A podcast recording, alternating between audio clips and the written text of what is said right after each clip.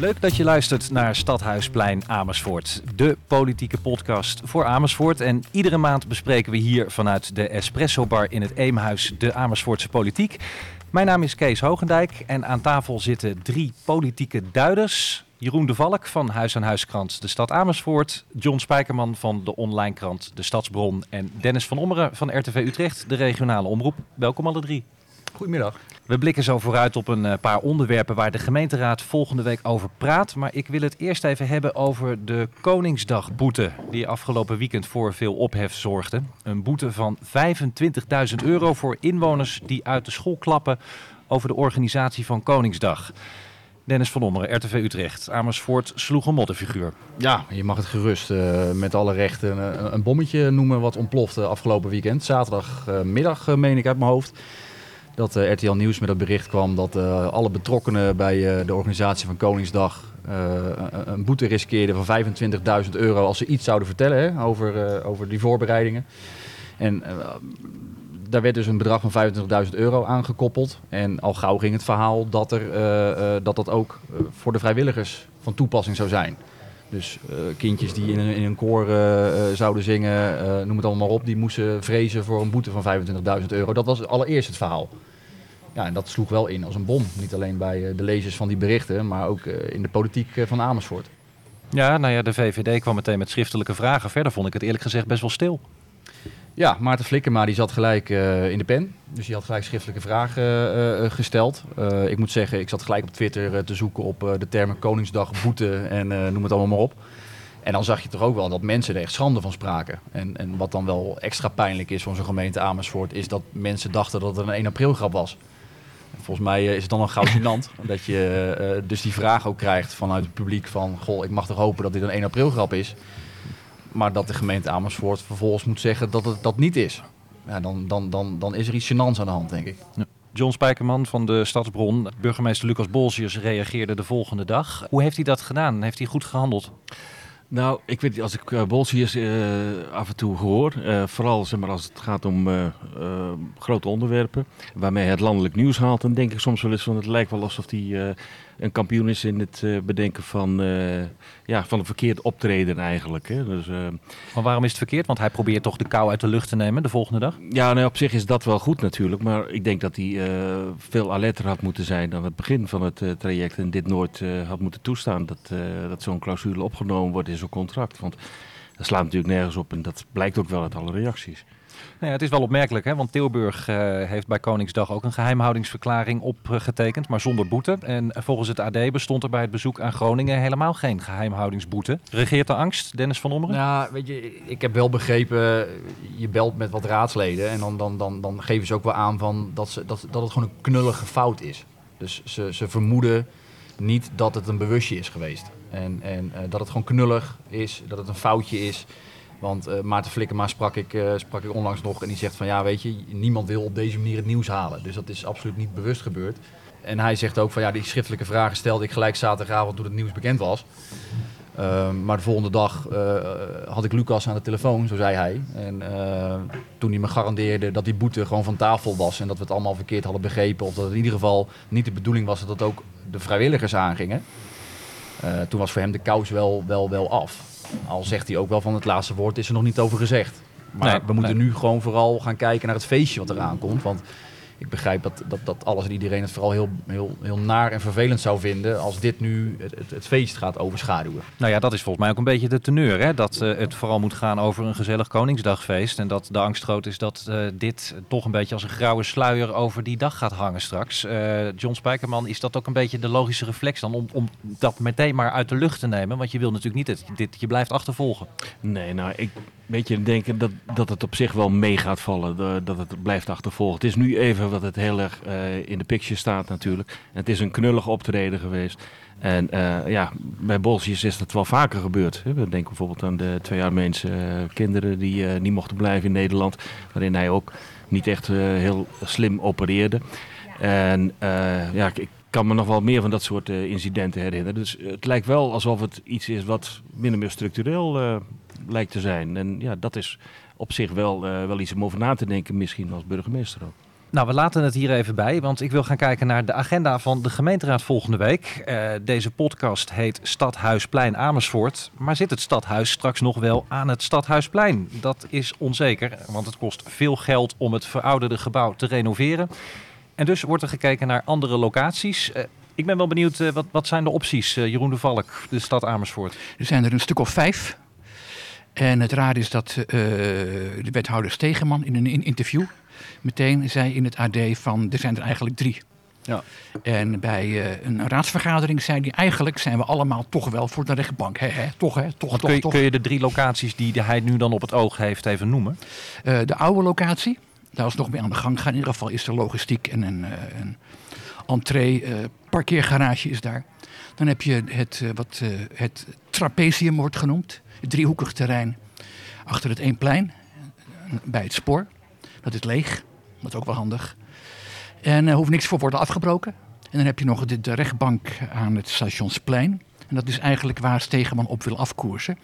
En de raadsleden vinden alles best, zolang ze maar inspraak krijgen. En Ben Stoeling gaat ze ook terecht, ja, als de wethouder... Ben Stoeling, ga even onderbreken, is van de oppositiepartij ja, Amersfoort 2014. Ja, die zegt als de wethouder al, al, al een publiekelijk besluit neemt, waar is dan de gemeenteraad nog voor? Nou ja, dat is natuurlijk wel een terechte opmerking lijkt me. Want ik uh, las inderdaad dat Amersfoort 2014 zich daar erg druk over maakt. John Spijkerman, uh, er wordt ook gezegd, dit is een beetje hoe het gaat. Want er wordt wel vaker afgekoerst op één optie en de gemeenteraad staat buitenspel. Nou ja, dat lijkt nu wel zo uh, het geval te zijn. Maar kijk, even, nog, even nog een aanvulling. Zeg maar, de gemeente heeft een raadsinformatiebrief geschreven... waarin het plan voor het stadhuis wordt toegelicht. En daarin worden alle opties zeg maar, genoemd. Ook de, de vijf die nu dan afgevallen zijn, of de vier die afgevallen zijn. Maar uh, het college koerst dan eigenlijk aan op een uh, keuze renovatie of nieuwbouw op die twee plekken. En, daar, en daar moet uiteindelijk een keuze volgen. En ja, Stegeman heeft blijkbaar een voorkeur voor, voor het rechtbankgebouw. Maar ja, dat is een beetje vooruitlopen op. En ja, misschien ook wel de discussie heel sterk in één richting duwen.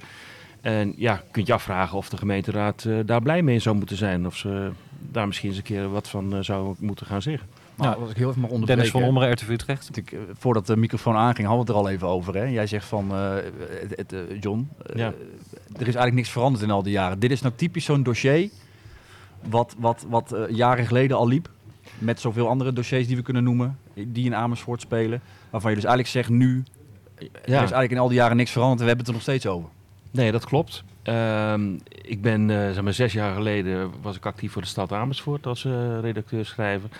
En uh, sinds die tijd wat meer in de luwte. En ja, ik kom nu weer terug in de politiek hier in Amersfoort. En ik signaleer eigenlijk dat het lijkt alsof dezelfde onderwerpen nog steeds de politieke agenda domineren.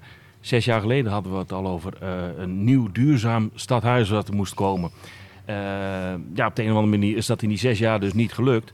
En uh, nu komt dat weer terug. we hebben het uh, nou onderwerp wat we straks gaan behandelen, Armando. Uh, dat is ook zo'n onderwerp wat van alle tijden lijkt te zijn. Dus Amersfoort heeft daar wel een beetje een handje van, lijkt het. maar waar ligt dat dan aan, vraag ik me af. missen wij een slagvaardig bestuur? Nou, dat is een goede om, om op tafel te leggen. ja, op een bepaald gevoel, op een bepaald moment ga je dat wel denken. voor sommige onderwerpen in ieder geval. Dat er wat meer daadkracht zou moeten zijn. En ook nu is de strijd echt nog lang niet, uh, niet gestreden. Hè? Want ik bedoel, die renovatie, dat kennen we. Een heel duur project, uh, asbest. Uh, dus het wordt allemaal nog duurder dan, dan begroot. het trapezium, het terrein, hè? bij de rotonde de Nieuwe Poort wordt het ook wel genoemd. Hè? Ja, ik heb begrepen dat daar de grond nog moet voor, voor worden aangekocht. Dus het is een heel, wordt een heel duur grapje. Bovendien begrijp ik van sommige raadsleden dat ze zeggen ja, het is daar nu al heel druk qua verkeer. Je krijgt nog meer verkeersbeweging als je daar een stadhuis neerzet. Dus ja, is dat wenselijk? Willen we dat? Ja, dan hebben we de oude rechtbank. Uh, ik heb begrepen dat daar heel veel mensen wonen die niet, niet zo heel veel zin hebben in een nieuw kolos naast het uh, Friesland Campina uh, gebouw. Dat je, dat je twee van enorme puisten ja. tegenover ja. het stadhuis of het stationsplein hebt. Dus ga er maar aan staan. Ja, oké, maar dan vraag ik me dus wel af van uh, is uh, wethouder Stegeman dan gewoon niet gebonden aan die nadelen en die voordelen? Die is ze natuurlijk aan het afwegen. Uh, hmm. Maar wat zegt dat dan over het feit dat het al zo lang duurt? Dat is natuurlijk wel een interessante. Geen durven maken, denk ik dan. Nou ja, kijk, de vorige keer dat die discussie speelde, zaten we midden in de crisis. En dat was een uh, groot probleem toen. Want Destijds werd gesproken over een renovatie die zou 20 tot 25 miljoen euro kosten. Nou, iedereen eh, sloeg helemaal stijl achterover. Zo'n bedrag werd genoemd. En da- dat vond men heel erg veel geld in die tijd. En eh, ja, eh, een nieuw stadhuis of renovatie van een stadhuis, eh, dat is meestal niet heel erg populair bij de kiezer. En zeker niet, ook niet in Amersfoort. Dus men was daar heel voorzichtig over. Er waren zelfs mensen die een referendum wilden houden om eh, dat stadhuis tegen te houden. de, dat er een renovatie zou komen, omdat het totaal niet nodig zou zijn. Dus dat heeft een hele tijd stilgelegen daardoor. En ja, nu krijgt het weer, ja, nu is het volop geld blijkbaar. En speelt dat een stuk minder. En komen ook, komt opeens op de optie van nieuwbouw ook weer om de hoek kijken. En terwijl die eigenlijk in 2012, 2013 helemaal geen rol speelde. Maar die komt nu dus plotseling op tafel. Maar ik snap dat ergens wel. Ik snap ergens wel dat een Amersfoorter zegt van ja, een heel eh, eh, gloednieuw stadhuis van onze centjes. Ja. Eh, jongen, jongen, is dat nou nodig? Ons geld. Kan dat niet veel beter in, in, in hele andere projecten gaan zitten dan in je eigen onderkomen? Ten slotte wil ik het hebben over een ander agendapunt van de Raad, Armando. De gemeente heeft door het faillissement van Museum Oud Amelisweert de gemeentelijke kerncollectie van Armando van 22 werken weer terug in eigen beheer. En er wordt nu gekeken hoe de collectie weer zichtbaar gemaakt kan worden voor een groot publiek. Ja, hoe zat het ook alweer? Er was een Armando Museum in de Elleboogkerk, maar na de brand daar in 2007 kwam het museum er niet terug. Amersfoort wilde 5 ton bezuinigen. En daarom werd er een deal gemaakt met Museum Oud Amelisweert in Utrecht, of eigenlijk in Bunnik, om een deel van de collectie daaronder te brengen. Maar dat museum ging vorig jaar failliet. Nou, volgens Nieuwsuur is Amersfoort miljoenen euro's misgelopen door geen Armando Museum meer te willen. De stad had een afspraak met eh, de kunstenaar Armando dat het na zijn dood een groot deel van zijn kunstcollectie zou krijgen. Maar omdat de stad eh, besloot eh, om geen Armando Museum te willen, verviel die afspraak. Ja, dat klinkt toch allemaal wat bijzonder pijnlijk eh, voor de stad, eh, John Spijkerman van eh, de Stadsbron. Ja, dat, nou ja, opnieuw zo'n dossier wat maar doorwoekert eigenlijk. Ehm, het is grappig dat- we het hier nu over dat onderwerp hebben. Een collega van mij heeft een interessant artikel geschreven over Armando en hoe dat allemaal gegaan is met die kunstverzameling, hoe die in Amersfoort terechtgekomen is en wie zich daar sterk voor gemaakt heeft, met name bestuurders ook. En dat eh, is, geeft wel een heel goed beeld van, eh, van hoe dat eh, gegaan is de afgelopen 15, 20 jaar. En ja, als je daarover gaat nadenken, zie je heel erg ook dat Am- Armando niet alleen een kunstenaar was, maar ook echt een zakenman die ervoor zorgde dat, dat hij er zelf in ieder geval niet, niet minder van werd. Nee, dat is collega Erik van der Velde. hè. Die heeft Klopt, eh, op ja. de site Ja. van de Stadsbron eh, heeft hij, eh, is inderdaad is hierin gedoken. Dus documenten en contracten bekeken tussen Armando en Amersfoort. En daaruit blijkt dat de kunstenaar toch wel behoorlijk in de watten is gelegd door de gemeente. Dus dat is één kant van het verhaal. De andere kant van het verhaal is natuurlijk dat Amersfoort eh, 2,4 miljoen euro heeft overgeheveld naar Museum Oud Amelisweert. Eh, en uiteindelijk bleek dat een bodemloze put. Gaat om veel geld. Jeroen de Valk van de stad Amersfoort. Ja, er wordt natuurlijk een, eh, geroepen om een onderzoek. Hè. De oppositie wil dat de onderste steen boven komt, eh, maar dat komt er niet. Eh, hoe verklaar je dat? Nou, om te beginnen, de, de rode draad is van alle musea waar die zat ook op een gegeven moment. Het Rietveld paviljoen eventjes, hè. Rode draad, er kwam er geen kip. Dus je kunt er artistiek van alles van vinden, maar die locaties waren veel te groot.